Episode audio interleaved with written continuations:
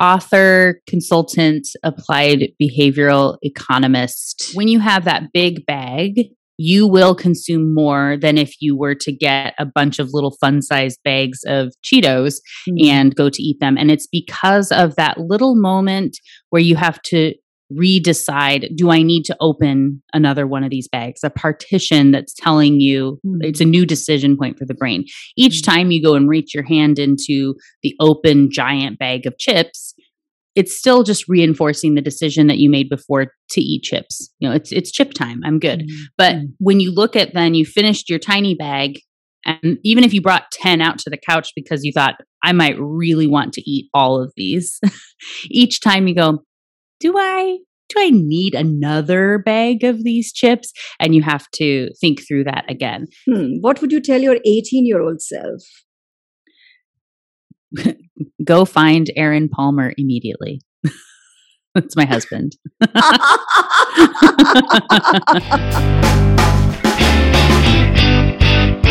Hello, fellows. Welcome to the next episode of Jagged with Jasravi. Subscribe to my channel for conversations at the edge with thought leaders from the marketing, branding, and the business world. Conversations that ignite new ideas, ideas with rough, sharp edges. Hi, Melina. So nice to have you on my show. Oh, yeah. Thanks so much for having me. Melina, if I requested you to tweet your profile, what would you say? I would say author, consultant, applied behavioral economist. I guess is uh, like I know it's like teacher. I don't know. I'm not a good at tweet on the fly. I, you know, I, I, t- I spend so much time making sure I'm brevity is not my friend. I guess is the right point there. I need lots of practice to shrink my way down to to my tweetables. and also because you do do a lot of things, and I must say that you are really a good teacher because uh, whichever podcast episode I've heard, you have this knack of uh, making it simple, you know, a complex concept. And the examples that you take, it becomes so relatable. So, Thank you. Yeah, the key, key, key. and I'm sure your clients must be loving that too, that part. Uh, yeah, it, it helps a lot as as far as um, getting people to have some awareness of mm. the space. So yeah. I'm sure this is something we would get into in the conversation. But as far as starting my own podcast, which was back there, really, there were not, as far as I know, any behavioral economics business podcasts when I mm. started mm. mine. And a big piece of it was because I had a background in marketing and knew I was going to be doing that and incorporating some of the behavioral sciences. Mm. And I didn't want to be spending so much time educating people. If I was having to call people to explain to them that there was this thing that they needed to care about and then they needed to hire me to help yeah. do it, yeah. that is a really long uphill battle. Mm. And so instead, um, looking at, well, I'll just start talking about it. And then if people find it kind of warming up leads essentially and it yeah. It uh yeah took off yeah. bigger faster than i expected so yeah, yeah. okay.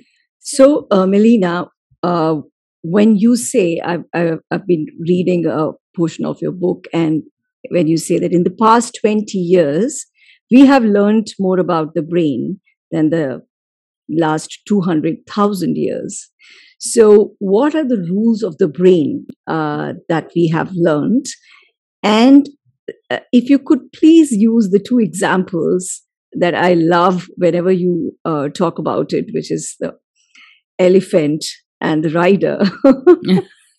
yes, and so the uh, the elephant and the rider is a um, analogy that was created by Jonathan Haidt hate. I always pronounce it incorrectly, I believe, but um, a psychologist from NYU.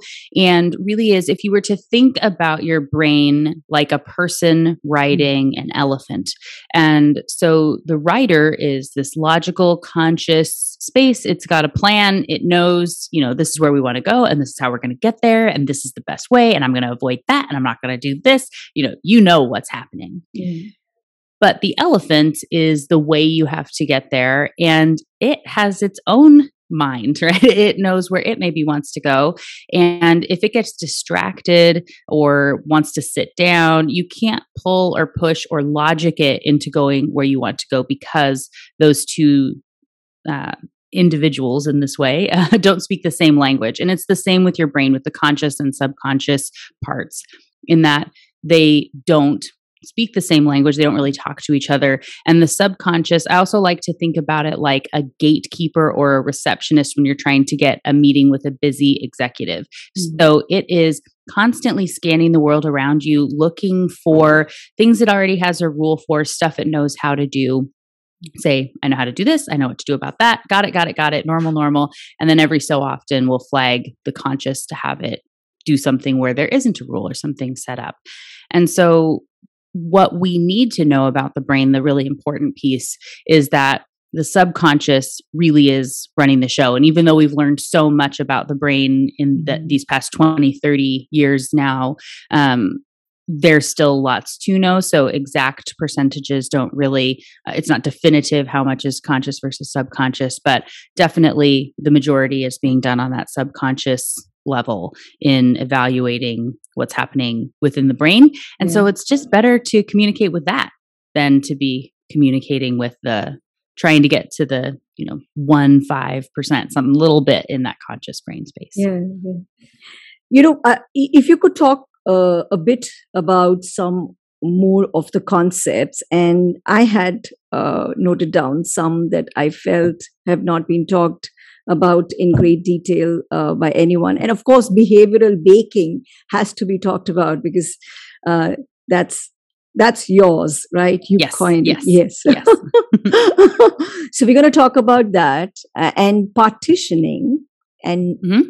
nudges and choice architecture uh, i'm just i'm just uh, throwing whatever you'd like to elaborate on with some examples you know from sure. there we would like to then go to the branding aspect yes yeah for sure so the uh, partitioning is one that i don't get asked about all that often so we can start uh, we'll, we'll make sure to get that in there um, what i will i'll start with the nudges and choice architecture piece because i think that that's um, maybe a good kind of step into what yes. we have here. So, nudges are a, a concept that were created um, through Richard Thaler and Cass Sunstein. Thaler won a Nobel Prize for that work. It's a very foundational piece of behavioral economics and behavioral science in that we know that choice is something that is relative and that you can be nudging people along the way to help them to make a certain choice.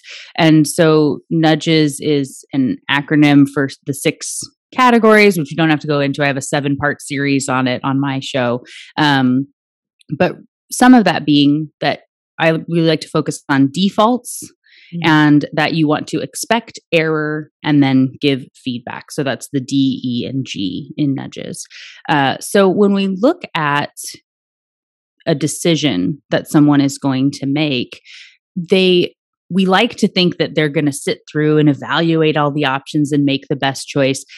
But our brain is processing so much information at any given time. It's going to go with the quick, tried and true, proven methods that have worked before. And one of those is to go with the default, you know, even just to think about how long it does it take before your phone transitions to a black screen or what is the ringtone that you have on your phone um, what's the setting on your brightness and how that's set up. Just that as your phone as a singular item. There's so many defaults in there uh, and settings on computer, any other technology as well, that you just accept the default that that's mm-hmm. something and you don't even really think about it uh, and so we also then have things like organ donation is an example here where people would say something like 90 plus percent in a country at one point that said they believed in organ donation, that it was something that was valuable and that they would want to be a part of. But they would have, you know, like 10% of people that were actually opted in to being an organ donor. And you say, what? There's such a big disparity. This is weird. Why is this the case? And it was because it was something you had to opt into. And the default was to not be an organ donor. Mm-hmm. When you change it and make it so that you're automatically an organ donor unless you opt out, magically you have lots more people who are signed up to be an organ donor. A big reason that that has an impact is because we are a herding species. And so we look to what others are doing to help determine the actions that we want to take, especially when it's something new that we are unsure about. And so those default settings send a signal to us that this must be what everyone else is doing. This is the right path. And you just move along, kind of the if it ain't mm-hmm. broke, don't fix it saying yeah, we have yeah. around here. So that's the defaults piece.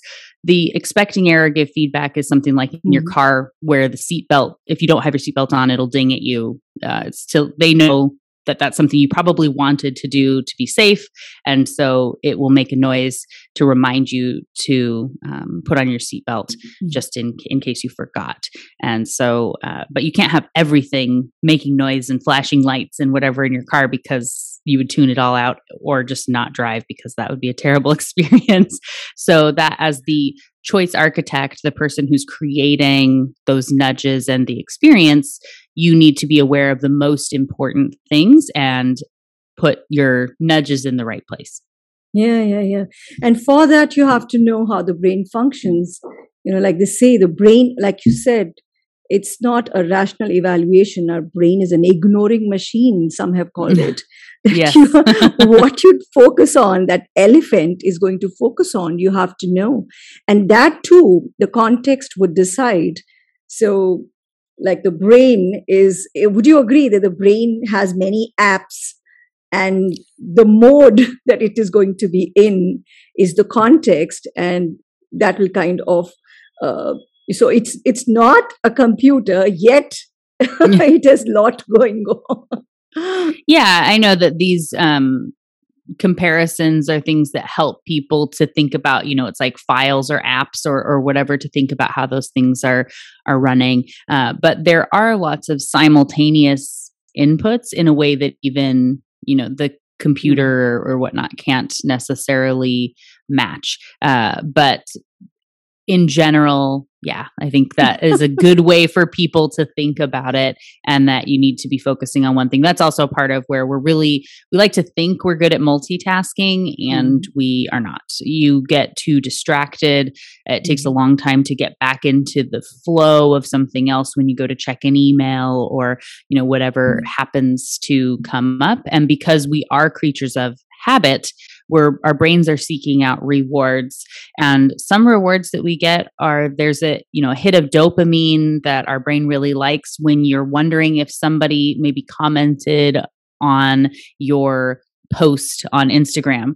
Or somebody said wow Melina that thread of tweets that you had for your introduction was really boring is actually what I'm going to get on my uh, notification. Um, but you don't think when you're getting a little bit uh, maybe it's you know two o'clock in the afternoon you're getting a little bit tired and then your phone dings or you see the red bubble pop up on your mailbox along the bottom you know toolbar or whatever it is and it's just an impulse to go check and you feel like you have to go see because it could be really important it could be something really cool that came in mm-hmm. It almost never is, but that idea that it could be that anticipation is something our brain actually really craves. It wants that that uncertainty, that kind of lottery life of it mm-hmm. could be a big deal this time is something that the brain loves. And so that is when you look at, uh, you know, I have a chapter in the book on surprise and delight and being able to give things away. And we feel in business that you have to be fair, you know, and fairness is important, but it's not to say that everyone gets everything all the time because once something becomes expected, you lose that extra dopamine and excitement that comes. So you can actually sprinkle in spontaneous rewards or prizes and things that are uh, you didn't expect that someone was going to respond to you um, on social media but when they do you want to retweet and go oh my gosh you know, whomever just tweeted me and it was the coolest thing ever, you know. But it's because they don't necessarily tweet everyone, then it's not mm. cool. Yeah. And so that um, that excitement piece it, uh, that comes from uncertainty is a real value point for marketers and brands that a lot of people miss. Right, right. Uh, Melina, would you like to talk about partitioning? Yeah, yes. Happy to. And so partitioning is so I like to give the example that if you were to sit on your couch, you know, you you're turning in for the evening, you've got your comfy pants on, you know, back in a world when we were going into the office and wearing uncomfortable pants all day. And so you go and you are going to get your entire big like jumbo sized bag of Cheetos or whatever snack you like and you open the entire bag and put it there and you're going to just watch Netflix or something. So when you have that big bag, you will consume more than if you were to get a bunch of little fun sized bags of Cheetos mm-hmm. and go to eat them. And it's because of that little moment where you have to redecide do I need to open another one of these bags? A partition that's telling you mm-hmm. it's a new decision point for the brain.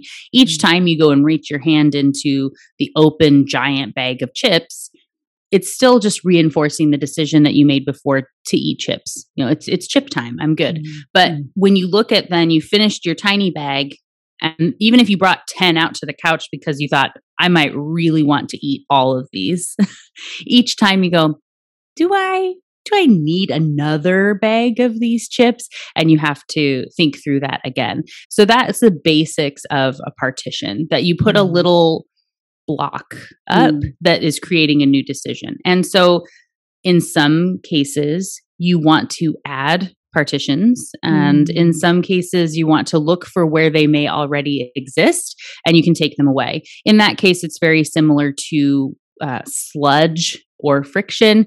Uh, Cass Sunstein has a great book, Sludge, that came out in 2021. Roger Dooley has a book called Friction that came out, I believe, in 2019.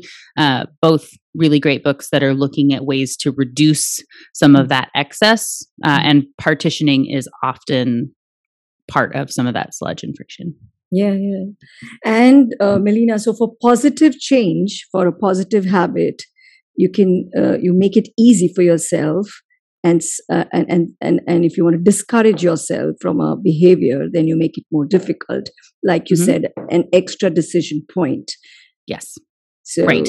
Yeah. yeah. So if you want to stop eating the chips or mm. whatever, instead of you could just not buy them. And then it's if I really want them, I have to go drive to the store to get mm. them. Mm. Uh, but it doesn't have to even be that extreme. Uh, you know, some research was um, showing that when people had a bowl of buttery popcorn and one bowl of apples, and the popcorn was closest to them, and you had to reach to get the apples, people ate more popcorn. When it was the reverse, people ate less calories and had more apples because you know reaching a little bit further was an extra step you had to go through and so having it so that the chips are in the garage and the healthy snacks are in the cupboard Which is or far.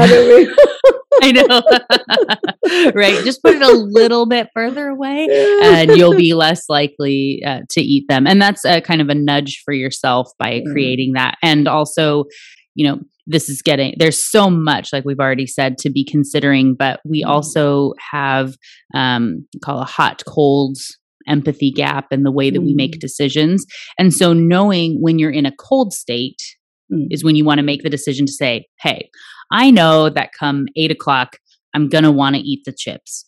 I'm going to want the ice cream. I'm going to want whatever the thing is. Mm. And so being able to set up your partitions or whatever the rule is to make it more difficult or something you have to do when you're not ready to go and have the mm-hmm. thing. You don't have the willpower when you're in the hot state. Mm-hmm. That's where you say, you know, tomorrow I'll do better, but right now I'm going to just finish this whole bag of chips. Yeah.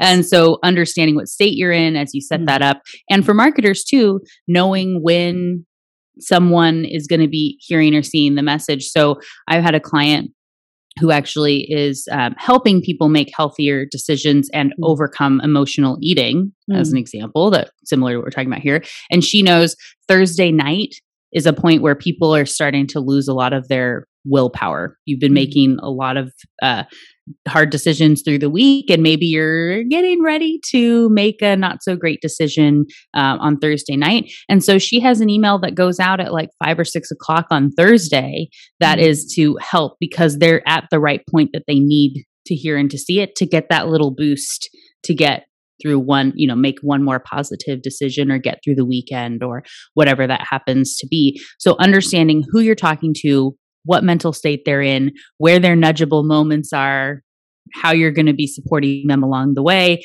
and where they're trying to get to. There's a lot to be keeping in mind that it can mm-hmm. be complex, but it doesn't have to be super difficult. You just need to be able to invest the time to think through mm. all of what's going on. Yeah.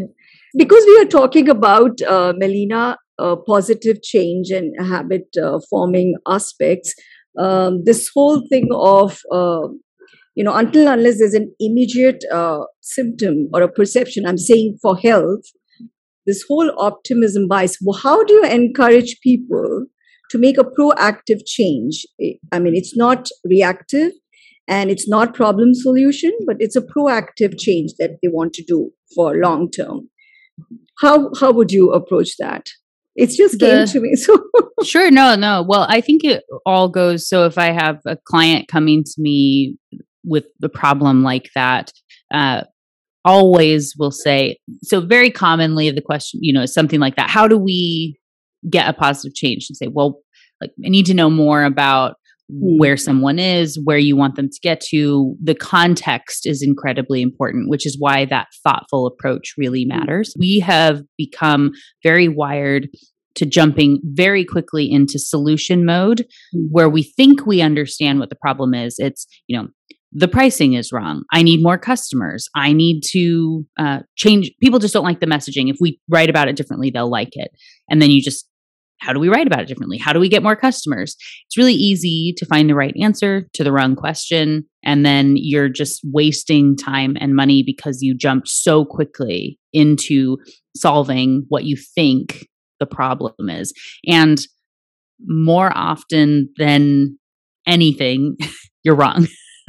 what you think is the problem is not really the root uh, and you might be making you know band-aids for a bacterial infection is sort of the way that i like to think about that but you know einstein they say asked him if you had an hour to solve a problem that was going to save the world how would you spend that hour mm-hmm. and he mm-hmm. said he would spend 55 minutes thinking about the problem and five minutes solving it. And if Einstein was going to dedicate 55 minutes of his hour to understanding what the problem is, just think about what we all us mortals.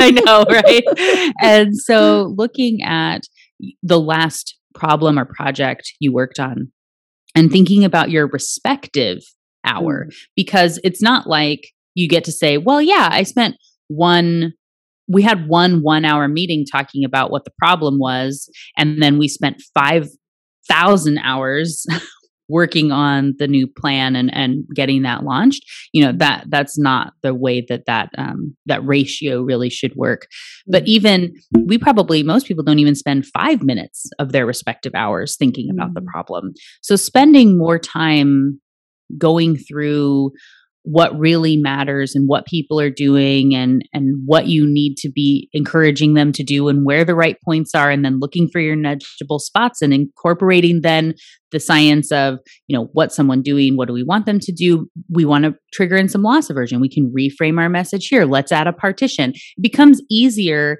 to implement those pieces of behavioral science I'm I'm liking the elephant more and more. I know we love the, we love the elephant. yeah, so it's, it's it's a little more familiar, you know, as as we're talking.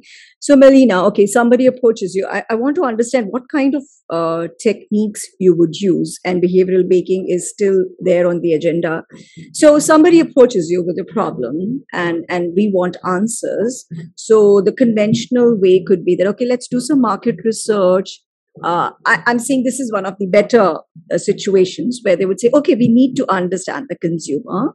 Let's do some focus groups, some in-depth, maybe maybe ethnos, you know, maybe participatory observation. Let's use some research, and we'll get some answers. Now we are saying, uh, and and and let me know what you feel about this. That uh, just that is not going to help you because people don't know uh, most of the times how they would behave. They're telling you what they think they will do or they typically do. And we're not talking about behavioral data uh, online. So, how should we start understanding the consumer? Uh, so, applying behavioral science across the entire, um, you know, solving the problem uh, at the problem understanding stage, at the consumer understanding stage, at the interpreting the answers how would you how would you uh, approach this as a behavioral scientist to me it's the step before the, that research is is helpful and valuable and it has a place mm-hmm. and if you haven't thought enough about the problem before you create the focus group or what questions you're going to ask and who you're going to bring in and what you're looking at again you're already working on solving what is potentially the wrong problem. Mm. And so ideally for me is working with clients further back uh, i do i go through a process of question storming where attack uh, what i call known truths uh, to be able to say um, like something that everyone would agree you know like mm. change is hard most people say yeah it's it's hard it's hard to change. But it's not necessarily. We change all the time. It's just working with the rules of the brain it's easier to get someone to change than if you're trying to fight against them and logic the elephant to do something. It's really easy to get the elephant to change a path if you know what's going to motivate the elephant to come over this way right? Mm-hmm. and so we can get people to change and helping whatever that known truth is, the stuff that's keeping an organization stuck, helping to then understand the question, eh, which I do by asking a lot, lot, lot of questions. And so just having that free space of saying, well, why do we think that is? And well, who do you think is involved? And why would we do it that way? What about this? What if we did that? You know, all these I know that's incredibly vague and it also is very relevant for people. Um, I cannot uh, claim coming up with this, but one of the things I really like is saying, um, you know, asking people what is five plus five is not the same as asking how many ways can we make 10. Sort of the same question, and it's not the same at all. And so having someone that can come in and ask these slightly different questions, which as a consultant, mm-hmm. um, able to see peripheral things and and mm-hmm. help to identify then what we need to cater the research toward. And there is a point for big big data matters. There's a lot of ability to be incorporating AI and machine learning and behavioral sciences and having lots of quantitative, qualitative research coming together to be testing theories, and then you ask more questions, and then you look and see and and try things out, uh, which really does get into you know that behavioral baking piece, uh, which is my way to think about applying behavioral economics into your business.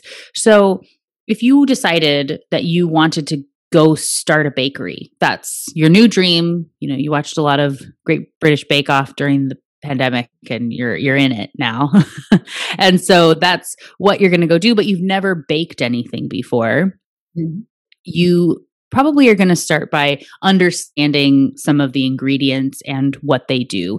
Eggs, sugar, butter, and flour can be combined in so many ways to make so many things and you want to know what they do so you don't end up putting in you know 3 cups of sugar and a tablespoon of flour. It's going to be terrible. Whatever you're making is not going to be good. Uh, and so you need to know what the ingredients do on some level on their own and then you need a plan for what you're going to make because again you can't just throw all the ingredients into a bowl and you know hope it's going to magically turn into brownies I mean, you can, but it's probably not going to work out super well.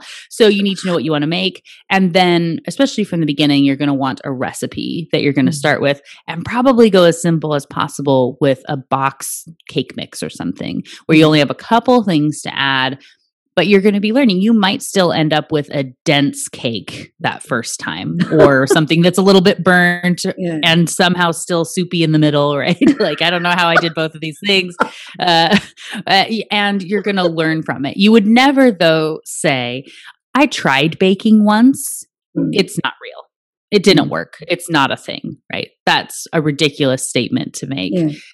Because other people bake it's mm. real. Same mm. with applying behavioral economics. And we do this all the time. We say, oh, I tried Instagram once mm. and I didn't get a million followers overnight. It's not a real thing. You can't do that. Mm. And that makes no sense. So mm. when you're looking to begin applying behavioral economics into business, you want to be in it for the long haul and know that it's a lot of testing, trial and error, getting a little bit better here and there. If you try something and it didn't work the way that you expected, just like when you make that cake, you say, okay, it was burnt and soupy in the middle.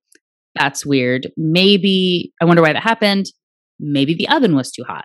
Maybe I put it on the wrong rack. And then you're going to try again and you're going to learn from that. And eventually you're going to get better. And then you can start incorporating in your own spices and extra stuff and testing uh, things out. Uh, but then when it comes time to make the wedding cake, probably still going to hire a professional to come yeah. in. Okay. so, so when we, you know, oh yeah, it's a one-time thing. You mess that up, there's a real problem here, yeah, right? So, with behavioral economics, I say the concepts, the framing, nudges, partitioning, those are our ingredients. And so in my book, I go through a process of introducing each one on their own. They have a chapter so you can learn about it by itself. And then there's a recipe to follow in part three that's looking at some ways that you can start combining them, mm-hmm. kind of like your box cake mix as yes. you go. And then when you get more comfortable, you can be bringing in, I only introduce 16 main concepts in the book that are what I think are, you know, best ones for someone to start with when they're looking at communicating with their customers and brand strategy and things like that. There like we said there are hundreds of them and mm-hmm. so you mm-hmm. could bring in others, but when you look at doing any sort of testing, you want to be thoughtful. So spend the time thinking about what matters, why it matters. You can't do everything, even though everything isn't, anything could be important, but you can't test everything. Uh, mm-hmm. Uh, but you want to be testing often and keep it small and be thoughtful about where you're running those tests. Be thoughtful as a mantra. Yes. Yes. Melina, I'm going to, uh, from your articles, I am just going to uh, make a statement and how about you enlighten my audiences about the principle at play briefly. Oh. Yeah, it's all your. Right. It's they, these are all your articles. uh, yeah, we'll see if I remember. I write a lot of stuff, so let's see. Hopefully, I got it. We'll go. Okay. We'll, we'll try. it's a test then. I know. okay, so a Starbucks barista asked me this one simple question, and using it may be a great way to boost your sales. That is Ask- a framing do you want me to say more about it or just say what the concept was?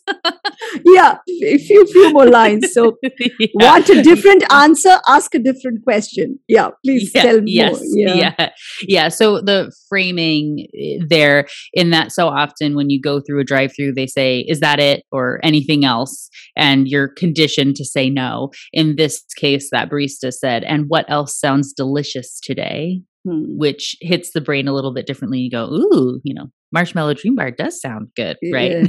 yeah. Yeah, and and uh, I was listening to one of your talks. There were a lot of examples you had taken about if and when, or you know, questions mm-hmm. like that, that, that that every day we are using in in all of our meetings and they could orient the brain uh, in a very different uh, way if we ask. Yeah I, I, have kind of three things that i have as kind of easy implementations on framing. So if and when versus when is when we're kind of conditioned to say if you know if you have questions let me know. If there's anything i can do for you x y or z. Um, so but when we say when, that's more implied of it's mm. happening. Mm. And so that's helpful. We also have anyone versus everyone. everyone. Yeah. And so we often would say, if anyone. So whenever I have a guest on my podcast, instead of saying, if anyone is interested in Susie Hugh's book, then there's a link in the show notes. I say, when everyone is ready to go get that book, there's a link in the show notes. It's the herding piece and, mm. feeling like, well, everyone's doing it. I should go do mm-hmm. that too. It's a, it's basically saying the same thing, but how you say it really matters, mm. which is the concept of framing. Yes. The other is ending in a statement versus a, a question. question. Right. So if instead mm. of saying, if you have questions, let me know, then there's no need to respond and you just sort of go meh and it lives on mm. in someone's mm. inbox forever mm. versus saying what questions do you have? We feel really inclined to answer questions when they're posed to us. And even to say do any of those times work for you? is different than saying please let me know what time would work for you. Right? Mm. that you it's going to keep that conversation going when you end on a question. It's more likely to do so.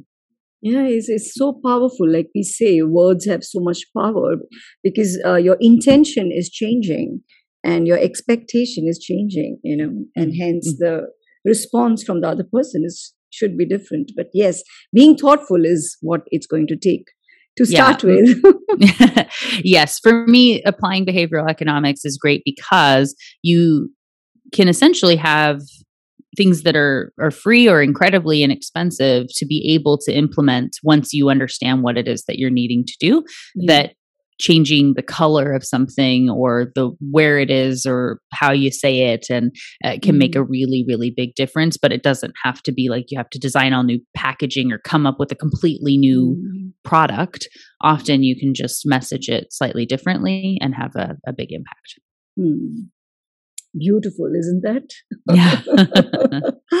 So then there is one is why you should overestimate true value of your products and so this is an anchoring and relativity piece. And in this case what i'm talking about is if you have something we'll say that you're selling water bottles for $10 and then you think well man we need to do a price increase to cover some costs. And how are we going to like get people on board with paying you know $14 instead of 10 that's going to be so difficult and like you're just so stuck on this low anchor piece. If mm. you do an ex- a thought exercise instead if i say imagine that effective immediately you are selling these water bottles for a hundred dollars each it's a hundred dollar water bottle. How could you get someone to feel like that's a good investment for them and something that they're going to want to buy? Mm-hmm. And then maybe you're thinking about having celebrity influencers drink the, the, from the water bottle or some special imagery on them or something, mm-hmm. right? To have some other campaign that you're going to do to justify them being a hundred dollars. Then when you think back and say, okay, so now we're going to sell them for 14 or whatever I said, it feels a lot easier to do once mm. you've thought about selling it for a $100 versus being anchored at that $10 mm. spot. So taking that step back and not being so myopic can help you to feel more comfortable with raising a price. And maybe you'll decide, you know, 14's not even where we need to be. I bet we could do these for 1850 and we can add this little piece of that cool campaign in uh, mm. and have better profits and and mm. something that people are really excited to own. Mm-hmm. Now, there's one more. I don't know if I haven't read this one, but one word that increased sales by 38%. Yes, that's also anchoring. Okay. And it is the Snickers study. So there mm. were two different end cap displays. One that says Snickers, buy them for your freezer. The other one says Snickers, buy 18 for your freezer, uh, where we would all kind of be like, 18 is a lot of Snickers. And if you're coming up with the ad, it feels arbitrary and you don't want to, and you would logic, you know, well, them is unlimited and people get 100 Snickers if they want. Uh, but really, them is kind of this fancy word for zero. And if someone's not intending to buy, then maybe they get you know one or two uh, what they found in this study was that the sales increased by 38% when you had the number 18 instead mm. of the mm. word them and so there's nothing magic about the number 18 specifically, but mm. it is this concept of anchoring. And where if you then see the 18, your brain gets a little bit jarred, maybe. You go, 18, mm. I'm way better than everybody else. I don't need 18 Snickers. I'll just get six mm. instead of where you would have gotten two in the other. And there's a, a framing subtle question behind those statements that's different as well. That in the them mm. example, mm. you're saying, Would you like some Snickers? Do you want to buy some? Mm. Whereas in the 18, it's more of an implied sale and you're asking, How many do you want to buy? So again, very subtle difference, but makes a huge impact in the way that it hits the brain uh, and when you understand those rules. Hmm. And Melina says for anchoring, throw in some numbers, right? Yes. Yep. yep. Test numbers and know what you want to do. They don't all have to be high, uh, mm. but we do often tend to be on the low end of stuff. So thinking about bigger numbers is probably what most people need to do, but sometimes you want low anchors too. Hmm. So the context. Ha! Okay. Yeah. What you want someone to do where are they yeah, now right? yeah, all it all yeah. comes back yeah, yeah. to that yeah. Yeah. The elephant. Yes. Oh that elephant. Uh, melina uh, there there was uh, one chapter in your book which is brand is a memory yeah? Yeah. And um, uh, if you could elaborate on that and how uh, story uh, and novelty work in that context Sure. Yeah. So, because our brains are built up on associations, things that have happened before, habits, then the way that we interact with people and with companies is a series of memories of the experiences that we have with them mm-hmm. already. So, when you think about your favorite brands, uh, you know, you say, but you probably have ones that come to mind immediately Disney, Amazon, uh, I love Kate Spade. You know, there are these ones that come up for people. You don't really even have to think about it anymore because you know that they're your favorite. But how did mm. they get to be that way? And do you consciously think about it each time as you evaluate which is your favorite? Probably not. And so instead, um, understanding that those memories really do matter um, in building up what your brand message is and knowing that that's important for people and you want to have a good first impression but keep that going over time uh, mm. to build up those those mm. memories and there's chapters on the peak end rule and, and a lot of nuance that comes into that um, you know that last piece then on novelty and story is that we need to have some sort of emotion to be able to make a decision. It's you know it needs to tie into what you're doing and people relate to stories. And mm-hmm. so often instead of saying you know there are 100,000 children in this city that are struggling with hunger and you should care about them. Eh, um, mm. okay thanks right? It doesn't mean very much.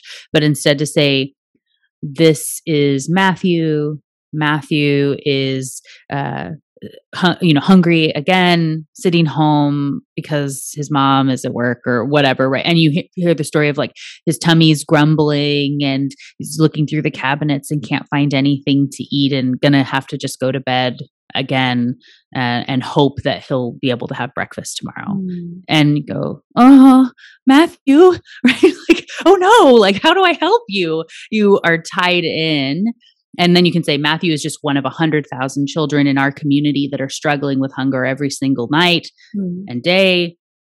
Your donation will allow blah, blah, blah. When you donate, you will help kids like Matthew. You see this technique from nonprofits a lot, but that story to you need that to pull you in at the beginning and then you care about the number. If you just start with 100,000 children are hungry, eh, it doesn't resonate in the hmm. same way. Rapid fire. Okay. Yes. Mother's best advice. Yeah, be thoughtful.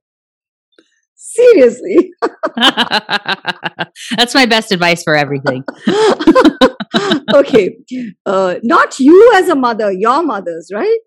Oh, well, I think my M- my mom did more of the because I said so. Actually, we'll say dream big, right? Done. Done. Okay. Alternate profession could have been a singer. Yeah. Really? Yes. Hmm. yeah, because you're going to sing after this. Yeah. Uh, what would you do on Mars for fun? Stay safe in the compound or whatever. As per your spouse, your most often used phrase is that your bike shed? we talk about bike shedding, which is another concept as we get distracted on things. okay. One thing no one knows about you. Hmm. I'm pretty transparent about most things, so I wouldn't say no one, but I'm um, I don't talk about a lot that I am Alaskan Native and I have family. I was born in the Native Hospital in Anchorage, and a majority of the family on my mom's side lives on the reservation up there. Okay, okay. Uh, a book you'd like to gift to all your friends and not your own. You can't name your own. Yeah. Is a more beautiful question by Warren Berger. It's my very favorite book, though I will say uh, Influence is Your Superpower by Zoe Chance is one of my new favorites. So that's a great one too. Okay, nice. What's something new happening in your life right now? Uh, well, I have a seven month old, so we have lots of new things uh, happening with him every day. Daycare said he took his first two crawl steps forward yesterday, so our, our whole world's about to change. Hey! Absolutely. Hmm. What would you tell your 18 year old self? Go find Aaron Palmer immediately. That's my husband. Somebody's very happy right now. uh, yes. okay. What's your favorite childhood memory?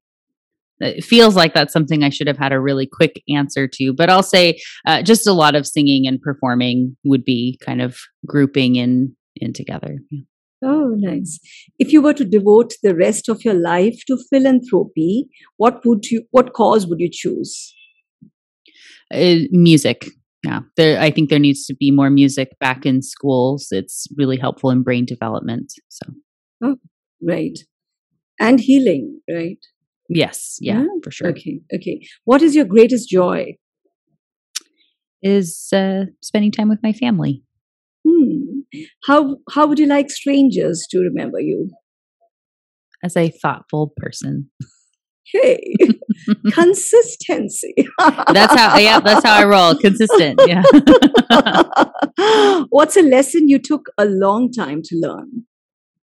Hmm. Um, I tend to get really excited about things, and I'm a big victim of my own optimism bias and seeing the best in every project and and opportunity and how amazing it could be. And i you know keep on going back for things that don't necessarily pan out. So being better at um, filtering my own excitement. I'm still working on that one.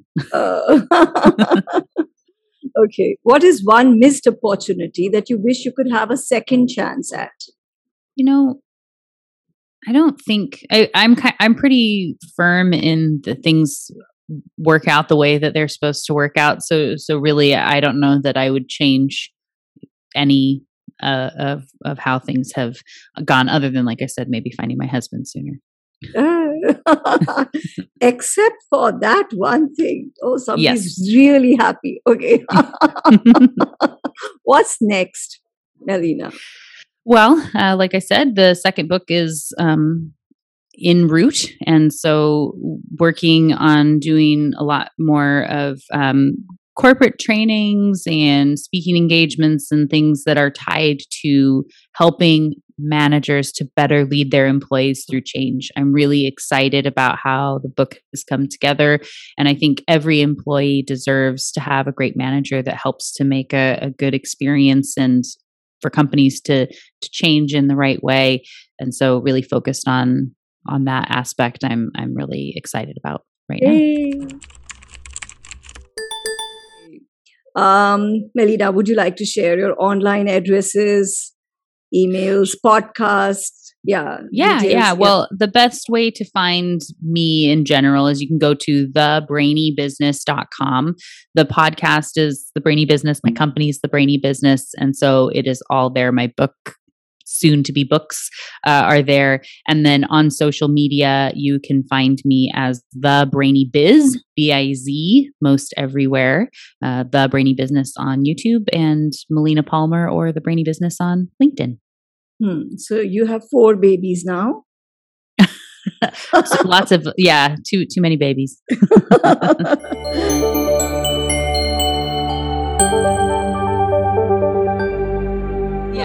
that, well, no, it was a, a fun conversation, and uh, you asked questions that I don't usually get asked, which is a lot of fun. And I think everyone should listen to, like, share, and subscribe. Jagged with Jasavri.